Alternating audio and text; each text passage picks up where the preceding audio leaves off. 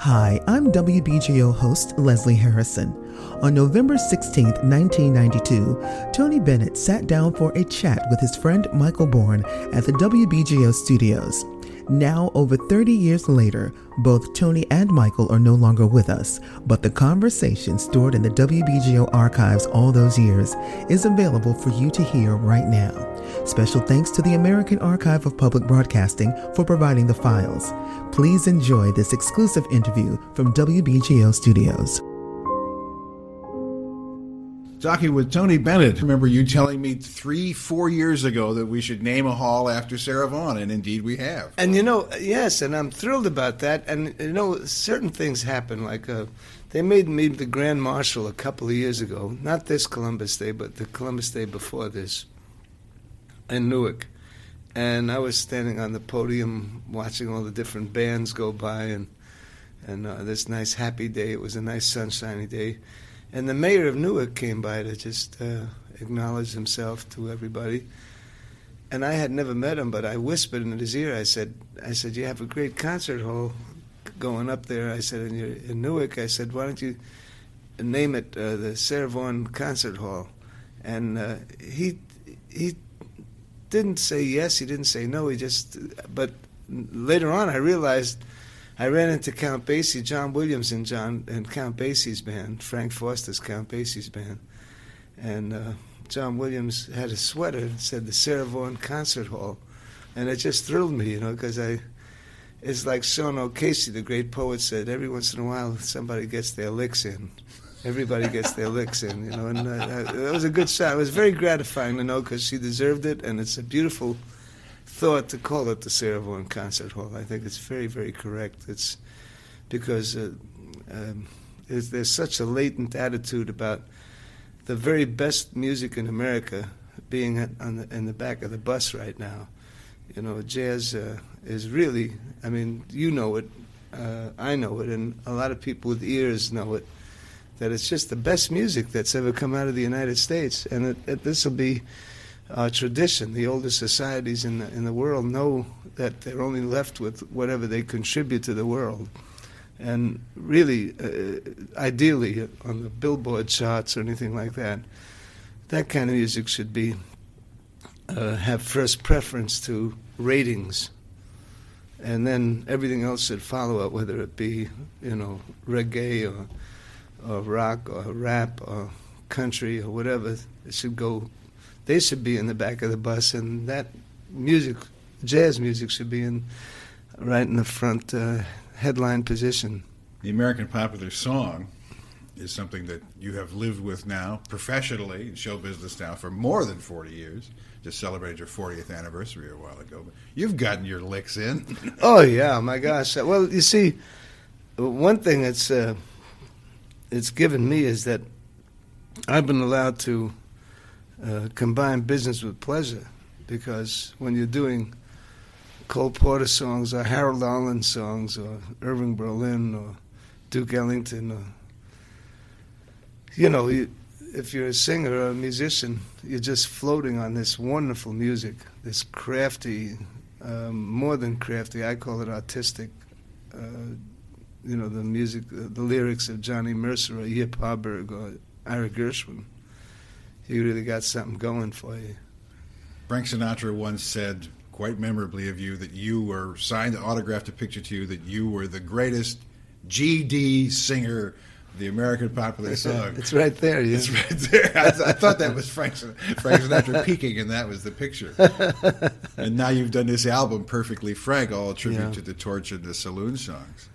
But these are also songs you've been singing for all these years. Yes, but um, but you know he was the chief motivator. I always call him the king of the entertainment world. I mean, I just can't believe how the marketing people have uh, kind of turned things around and devalued what's really uh, full worth, you know, like the Richard Rodgers and Cole Porters. I mean, they're not, you know, years ago, uh, like I ran into a salesman recently at Columbia Records that was used to be one of the old pioneers when I first started in the 50s and he said, you know, he said, you made that label, Columbia, I said, well, you're just flattering me. I said, come on, you know, there's a lot of good artists that were on the label.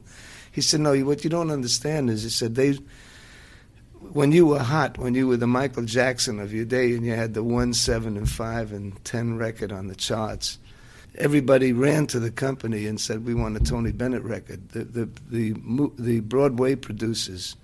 So if there was a show like Kismet or, or Camelot or uh, uh, Bells Are Ringing, Jule Styne's Bells Are Ringing, or one of those shows, they would say, We want Tony Bennett to sing this song. Because in those days, they played my record. And they, for one month before a show opened, like a Cy Coleman show, they would, they would just concentrated and play that record over and over again so that the opening night, when people came in to see Bells Are Ringing for opening night, when it got to the song Just in Time, everybody started applauding in the theater, which made everybody feel, hey, this show is a hit because there's a hit song in the show. So we did that with Richard Rodgers. We did it with uh, uh, Alan and J- uh, Alan uh, Jay Lerner. Stranger in Paradise. Stranger in Paradise with Kismet, exactly. You know, so there were a lot of them. And then he explained to me. This salesman said that when it came time for Sony to buy Columbia from CBS that that catalog of those Broadway musicals, that and you know also the records of Duke Ellington and Leonard Bernstein's comp- uh, uh, orchestrations, you know, and conducting, uh, that along with everything else went for two billion dollars. So while they say that you know it's it's a catalog or something and minimized catalog, when the final moment of truth comes, when they're finally dealing over the table, that catalog becomes their gold mine. Mm. So it, it, it, it costs two billion dollars for Sony to buy that product because of the catalog. Did you did you feel some sort of curious pride? well, it just. Um, you know, it's kind of old-fashioned American business. They say, "Don't tell him how good he's doing; he'll ask for a raise." You know, this kind of thing and of course, it's phenomenal today. That right. uh, that's the one thing that I like about what's happening with new contemporary artists is just like sports. I mean, they're getting some deals that are unbelievable. You know, where Prince gets a hundred million dollars and right. Madonna gets eighty million dollars. It's you know, uh, it's almost like uh, in tennis. You know, you see a Don Budge. He must be in a, still in a permanent state of shock to find out what the tennis players are getting compared to what Rod Laver got in those days, where they'd get on these little two right. scarf and goggle airplanes and go to Australia, and the next morning go out and play tennis and just uh, make a very, you know, uh, kind of sensible income, but nothing phenomenal where they become independently rich. Yeah, but in 1953 dollars, you did pretty good. In 1953. Hey, I'm not complaining. I, I, I believe me. I swear, I'm not complaining. I don't envy it. I don't right. envy it. I'm just shocked yeah. at inflation. Yeah. you know I mean? Come on. You know. Welcome to I mean, world. I saw I saw Frank Sinatra at the Paramount Theater with Buddy Rich on the drums, uh, uh, Jo Stafford, the Pied Pipers, uh, Ziggy Elman on the trumpet, the, a great Tommy Dorsey band, plus a movie like a John Wayne movie, and that was for seventy five cents. And that was tops. And that was that was like the top how dollar. How can you get a better Not show than that? Right. How could you get a better show than that for 75 cents? Last night I went to see Dracula and it cost me $7.50. I'm not complaining, I can afford it, but I'm just saying, come on, there's a lot of people that seven bucks to see a movie, you know.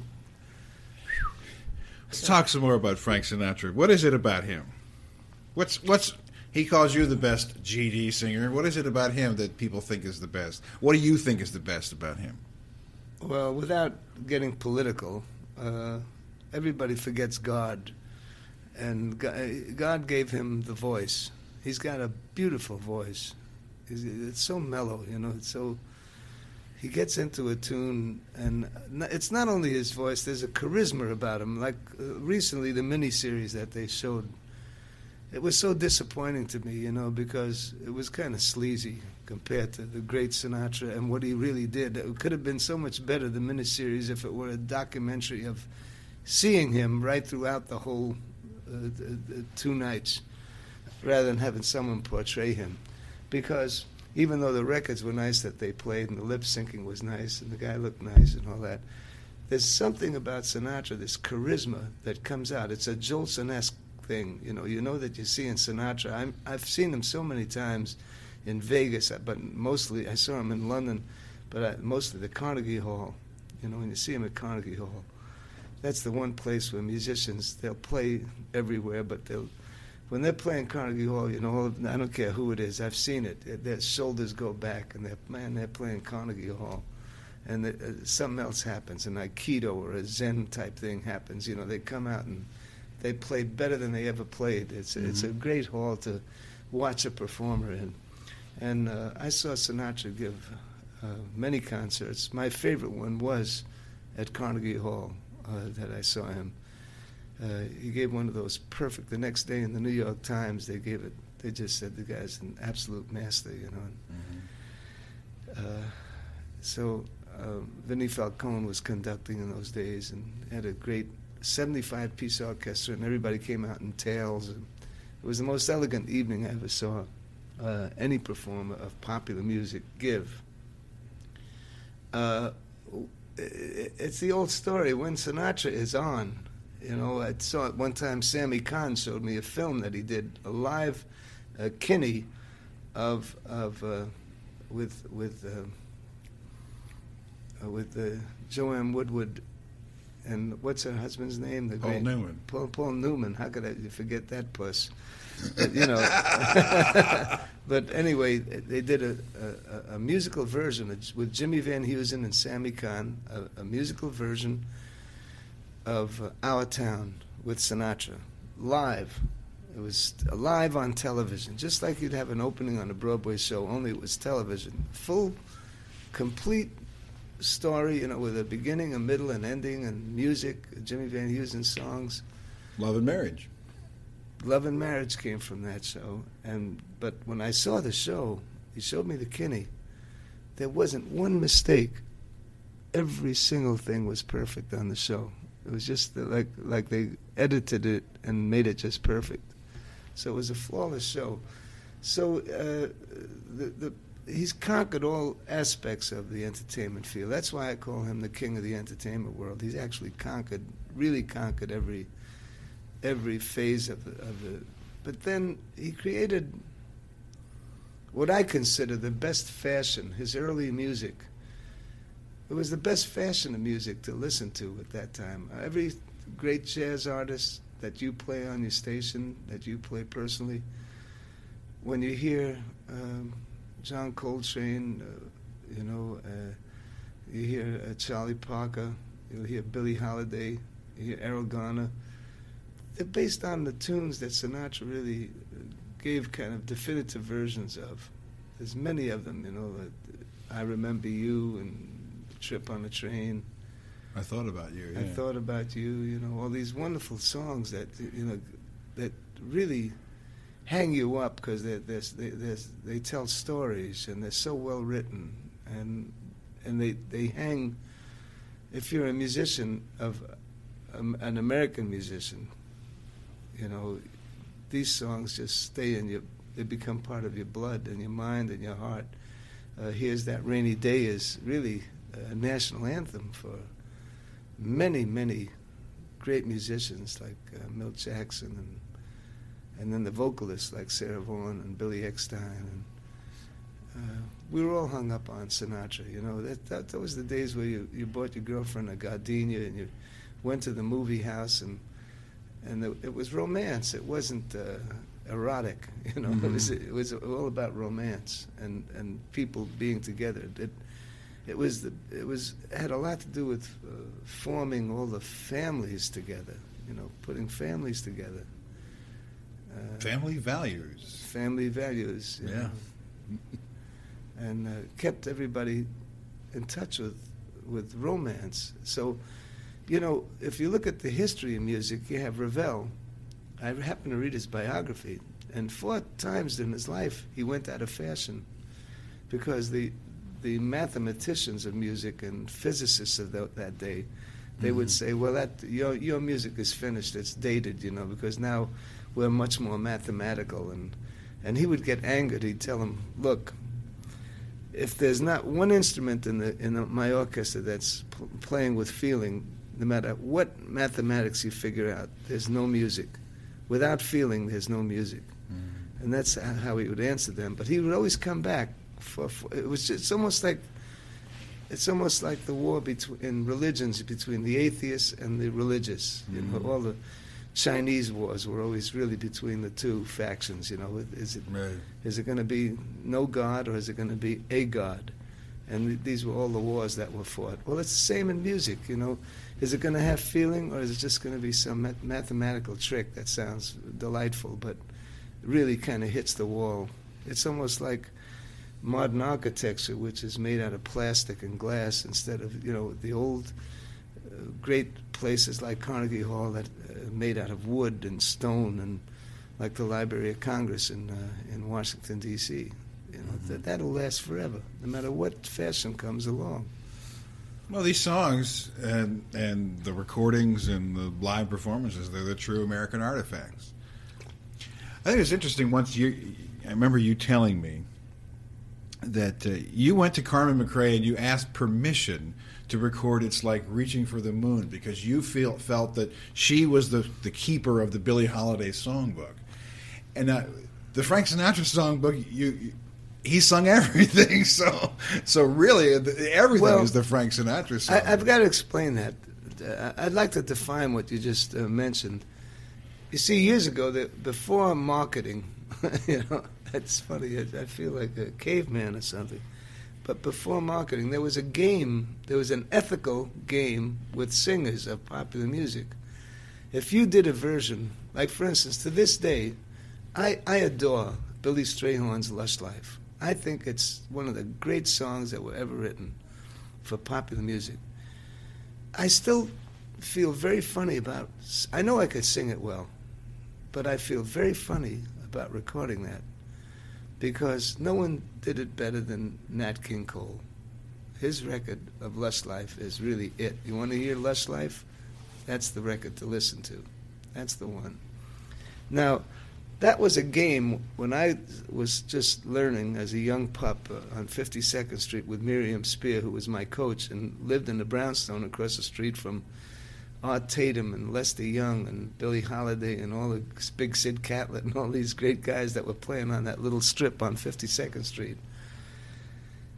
And the game was that if someone did, you know, if Eddie Heywood did Begin the Beguine, you know, boom, ba da ba da ba dum, ba da ba da ba dum, ba da ba dum, boom, ba da da da da you know, and you'd hear this, you say, wow, what, that's his version, and and no one tried to ape it and no one tried to copy it, or no one tried to do what he did, you could be influenced by an Garner, but if you just played like Erroll Garner, in those days, you were just shot down. You're saying, well, you're just what Lester Young used to tell musicians. If you do, if you imitate Jo Jones, you're just going to be one of the chorus. You know, play your own way. Don't play like Jo Jones in those days, everybody had to be a complete individual, mm-hmm. and they were. And if you heard Ben Webster, it was delightful. You say, "Oh, that's Ben." As an audience, you participate. Say, "Oh, that's Ben Webster," you know, Art Tatum, Teddy Wilson. You know, you could hear the difference between each guy, and they were all mini monuments. You had a respect for all these wonderful artists. They were different. Mm-hmm. Carmen McRae sang different than Dinah Washington. Dinah Washington sang different than Peggy Lee. Uh, Peggy Lee sounds uh, sounds different than Shirley Horn. You know, and this is what I like about popular jazz music. Mm-hmm. Is Ella Fitzgerald, you know, and you put her on a shelf. You put Art Tatum on a shelf. There's certain ones, you know, just like Fred Astaire. You put them on a shelf. They're just special. Then there's the rest of us, you know, and that's where that's where it's at.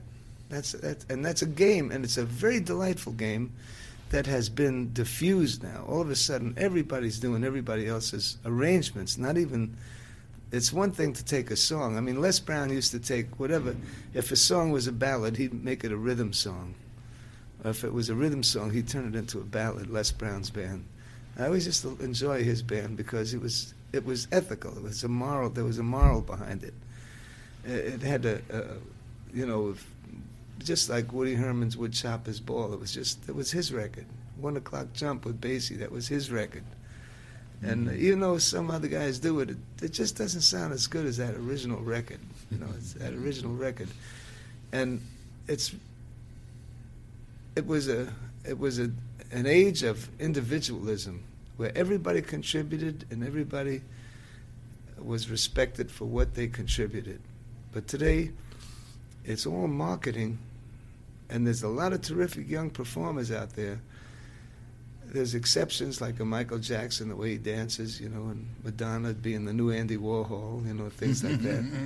you know, but what it's it's just I I liked the reason I liked it before. I'm not being nostalgic, believe me.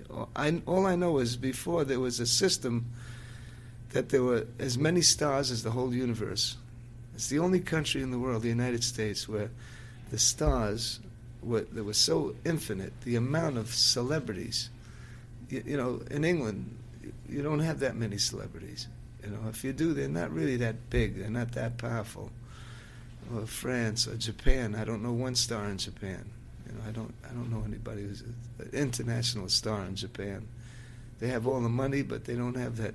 You know, they say, well, yeah, they, they don't have a Clark Gable, who was the king. You know, you say, oh, Clark Gable, he was the king. And I just look at him and say, that's it. So that's what I love about our country. Without waving a flag, that, that you had this opportunity where, you know, just like my very commercial song, "Rags to Riches." You know, you everybody has a chance to make it in this country if you pursue it right and and come up with something a little different. And I like that game. See, I think I think the game still persists, but it's just c- covered over by vast marketing by the money guys that just uh, you know make someone popular for two albums, they make them go platinum, and then just get rid of them. Whereas years ago, if you made it, you had a longevity. You were able to last long you could go on forever, you know, and just mm-hmm. play forever. Talking with Tony Bennett, I think one of the reasons that you have survived all these years is that, by all accounts, and I can attest to this from our own personal encounters over the years, you are one of the nicest people in show business. Well, thank you. I, I appreciate that. Uh, uh, I I feel a little embarrassed about answering that. You know, uh, um, I'm not answering it, but uh, accepting that because there's so many good. I think all performers, no matter how hammy some of them might get or whatever, that there's something nice about performers wanting to make people feel good. Uh, you know, I like uh, that's why I love performers. They, you know, you get a Cab Calloway and and uh, you know Lena Horne, and uh, they're all they all want to make knock people out of their seats. You know, make them forget their problems and I, to me, there's something nice about their upbringing that made them want to do this. I know of many instances where you've given of your time and your name, and and even when you didn't want people to notice that you were doing good things for the community and for the music and for, for musicians and, and so forth. But there is that special rapport you have with your audience. There's that wonderful moment that happens many times in your shows when you start singing a song and there's this immediate reaction from the audience, and you just throw your arms out as if to say, "Here's my heart." Mm-hmm. It's it's just thank you. It's it's sweet and it's touching yeah. and and yeah. And it's so it, there's something wonderfully you know you, you said a good word there you know which uh, is dangerous it's uh, called sweet yeah. uh, I think that's goes back to the original question you you asked me about Sinatra you know that was a sweet era you know, you had Dick Haymes, you had Bob Eberly, had Helen O'Connell, and the music was sweet. Uh, it wasn't uh, sickening sweet. You know, it wasn't like, you know, it was real sugar instead of sweet and low or equal. You know, it, it, there was a, a, niceness about it. Charm. There was a charm. You know, if you take a song like "Sweet and Lovely," mm-hmm. uh, it, it's a dynamite song, but the marketing, the producers today, they'll just say, what, the heck are you singing? This is an old song. What are you singing this for? But if something is nice, you know, there's something powerful about it when it comes to light entertainment, popular music. And that, that brings me to uh, talk about uh, niceness. Uh, you know, uh, Nancy Wilson and I, uh, with Woody Herman, did a television show that actually started and motivated the, the great cable show Arts and Entertainment now that's on permanently on television. We were the first ones to inaugurate the station. I never saw it. That's the most promotion I've ever received. In every single town, they played it six times with full page ads across the whole country. unlimited budget promoting it and everything, and it was a dynamite show from Lake Tahoe, and uh, I was very uh, happy to be part of that show with uh, Woody Herman and uh, and Nancy Wilson. Uh, we did a special for arts and entertainment, and that uh, kicked up all the subscribers to the show, and uh, now it's a permanent uh, show. And now you're back together again. Yeah, right. That's, that's nice. Festival. Did you sing nice. duets on that? Any duets? We we didn't actually. No, no. We were just part of the show, and it was just that that kind of show, and it was with, with Woody Herman and.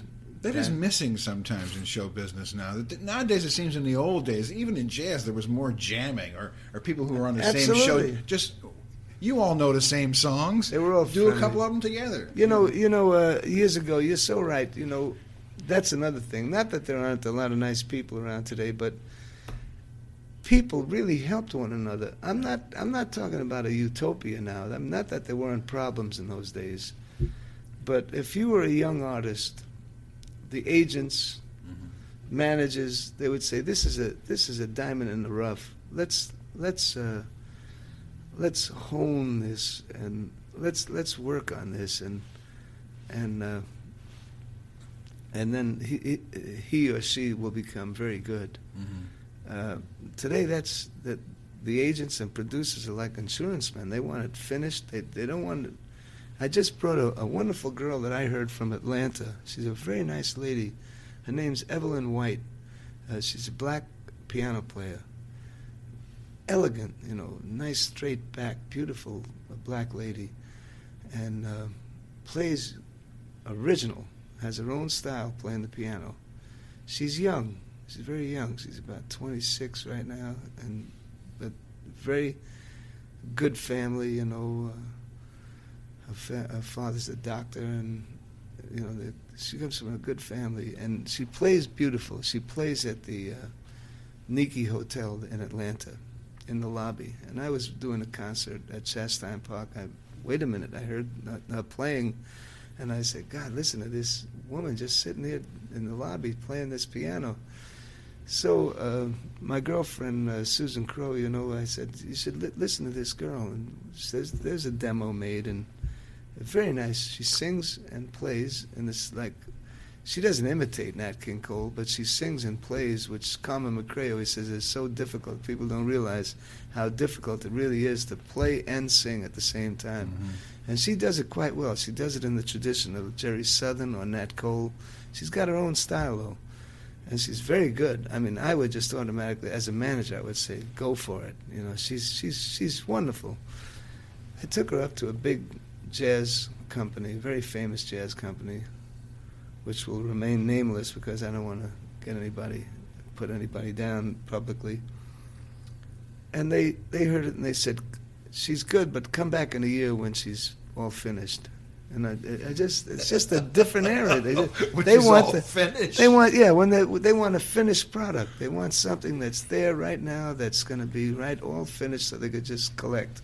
They don't want to go through the struggle of just saying, "Hey, this girl's good. You know, give her a break, put her over here, you know, make a record with her. Let's see what happens." You know, and that that's how I started. I had when I first went over to Columbia Records. You know, they boy, they really took a chance with me. I mean, they, you know, I was a young Italian kid that uh, my knees were knocking. I, but someone, you know, Mitch Miller and and Percy Faith, they said, "This guy's got something. Let's let's just keep working on him. There's something there." And then they kept surrounding me with great musicians. And God, it evolved into like singing with Count Basie and Gene Krupa and Bill Evans and Ralph Burns and Stan Getz, and you know, I had the greatest musical adventure you could ever dream of. But And- someone gave me a break. And you're not finished yet. Not finished. No, I'm just starting out now.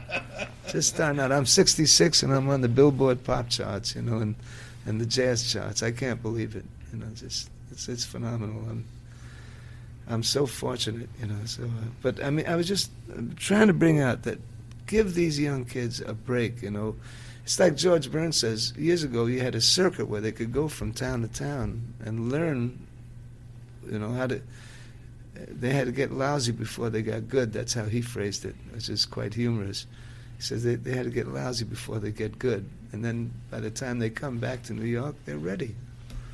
Because they played all these gigs. But today there aren't any gigs. There's not enough gigs to go around. Yeah, places to fail.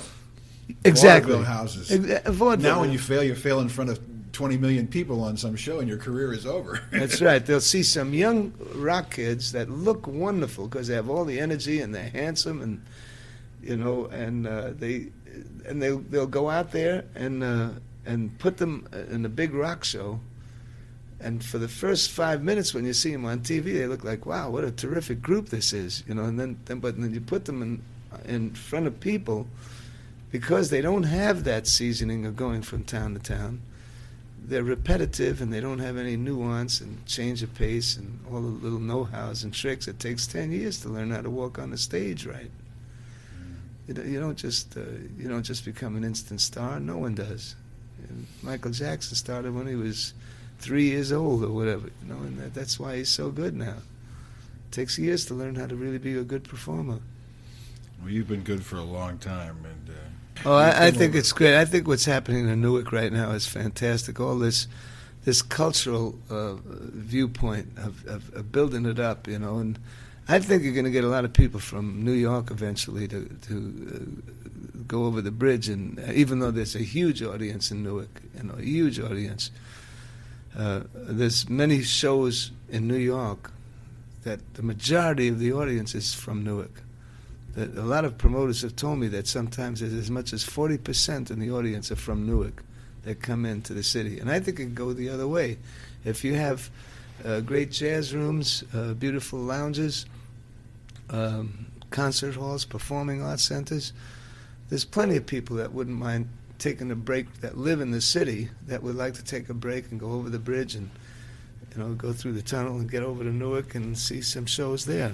Well, let me ask you one other thing. I always ask people to give me five records. Name five records that are important to you that you like. Records maybe you return to when you're feeling down, and those five records will make you feel good. The five records you might have to have on a desert island. You can answer it any way you like, but na- Sure. I want you to name five records that Okay. really are important to you. Or you Uh, I would I would say uh, uh, the Gil Evans sketches of Spain with Miles Davis. why? Uh, I, my first um recording, Gil Evans uh, did the arrangement. Was one of the arrangers. I had the most. It was so funny because it was quite a, a musical crime what happened because Tony Tamburello, the late Tony Tamburello, was from Kearny, New Jersey, you know, and he was my coach and steered me in the right direction. And uh, the first album I made, it, called Tony, uh, was the second album I made. I did the first one with Chuck Wayne, and a terrific guitarist and wonderful person. But the second one was big time, so-called big time, and they, they brought. You had Neal Hefti, you had Gil Evans, you had uh, Ralph Burns, uh, you know, uh, Marion Evans. You had all these wonderful orchestrators, and they all did a, a take. So the first, "I'll Be Seeing You," the song, uh, Sammy Fain's song, was written by Gil Evans, and he had the most respect in the music world in those days, and still does, uh, by musicians as uh, the, the most advanced, the most creative orchestrator. He, I had a drummer, Billy Exiner, who was with him in the Claude Thornhill band, and Gil Evans did those arrangements Right. for Claude Thornhill, Snowfall, and all this. And what wonderful- about sketches that is appeals to you the most? Is that like Well, uh, of course, it just as a the, the, it was the anti. It's a it's a thing about. It was a salute to Pablo Casals.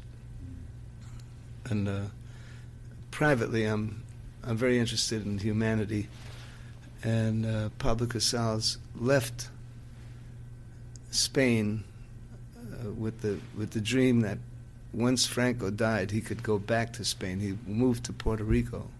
As long as as long as Franco was in Spain, he would not live in Spain. Picasso did the same thing. Picasso moved to France, waiting for Franco to die, because that was the father and the bed of fascism, Mhm. and they were so against that, you know, anti-humanity, viewpoint that they made a political statement. And Blues for Pablo is a, a magnificent contribution, uh, so showing how wonderful it was of the greatest music teacher and the greatest one of the greatest musicians that ever lived Mm-hmm. to make this statement. The country that he loved and based all his music on, he was forced to leave until Franco died. Ironically, That's on Miles Ahead. That out. That- Yeah. Yeah. and ironically, uh, Franco lived longer than Pablo. He ne- was never able to get back to S- to Spain. He outlived both Pablos. hmm Picasso also. Yeah, yeah. That's one. Okay. The narration with Louis Armstrong and song of "What a Wonderful World." Uh, I'm I'm waiting for some president of the United States to be that powerful and make that strong a statement about what America is really about. That's that's every time I hear it, that gives me the, the greatest goosebumps. You know, because it's uh, well, uh, you know, what a phenomenal performer Louis Armstrong. What a genius, you know, just a genius of, of I can't even describe what a human being he was. You know, he's so great as a musician, but then also as a person. I think it's curious that when I go out to Shea Stadium, they, they have the sign pointing to the Louis B. Armstrong Stadium. And I said, well, is that our Louis? Is that our Pops? They said, yeah, I never heard the B. I never did either. I never knew there was a B in his I didn't name. realize that But you know how myself. the, everything's formal if you're going to name a stadium after yeah. somebody. It has to be especially with the airplanes flying over Yeah, it. it's, it's called the Pop Stadium. That would have been fine. We didn't know Yeah, Pops. Pop Yeah. Stadium. that would have been. All right. Well, now that's two. You got three more. Uh, the Bill Evans album with symphony orchestra. Forget the name of it. Uh, he did interpretations of classical music. Oh yes, on Verve. Yeah. That one, uh, Stan Getz his focus. Eddie Sauter. Yeah.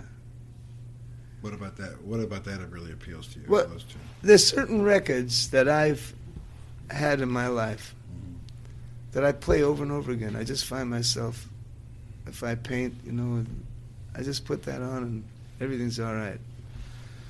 You know, I could listen to it all day. And uh, those two albums, the, the, the, the Bill Evans album with the classical orchestra and Claus Ogerman, I think, was the Mm-hmm. was the, uh, and then Focus with Eddie Sauter and Stan Getz. And those two albums, somehow I just I could just put them on and play them all day long. I, I could just hear it over and over again.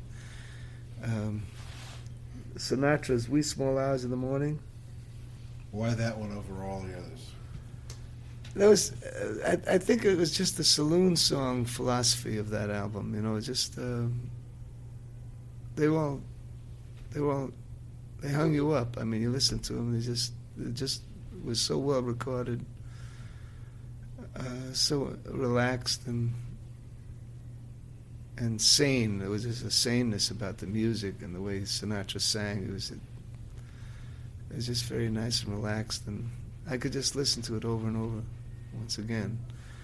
I liked also the the Fred Astaire album with Oscar Peterson because a lot of people don't realize, but Astaire introduced all those songs. They were written for him.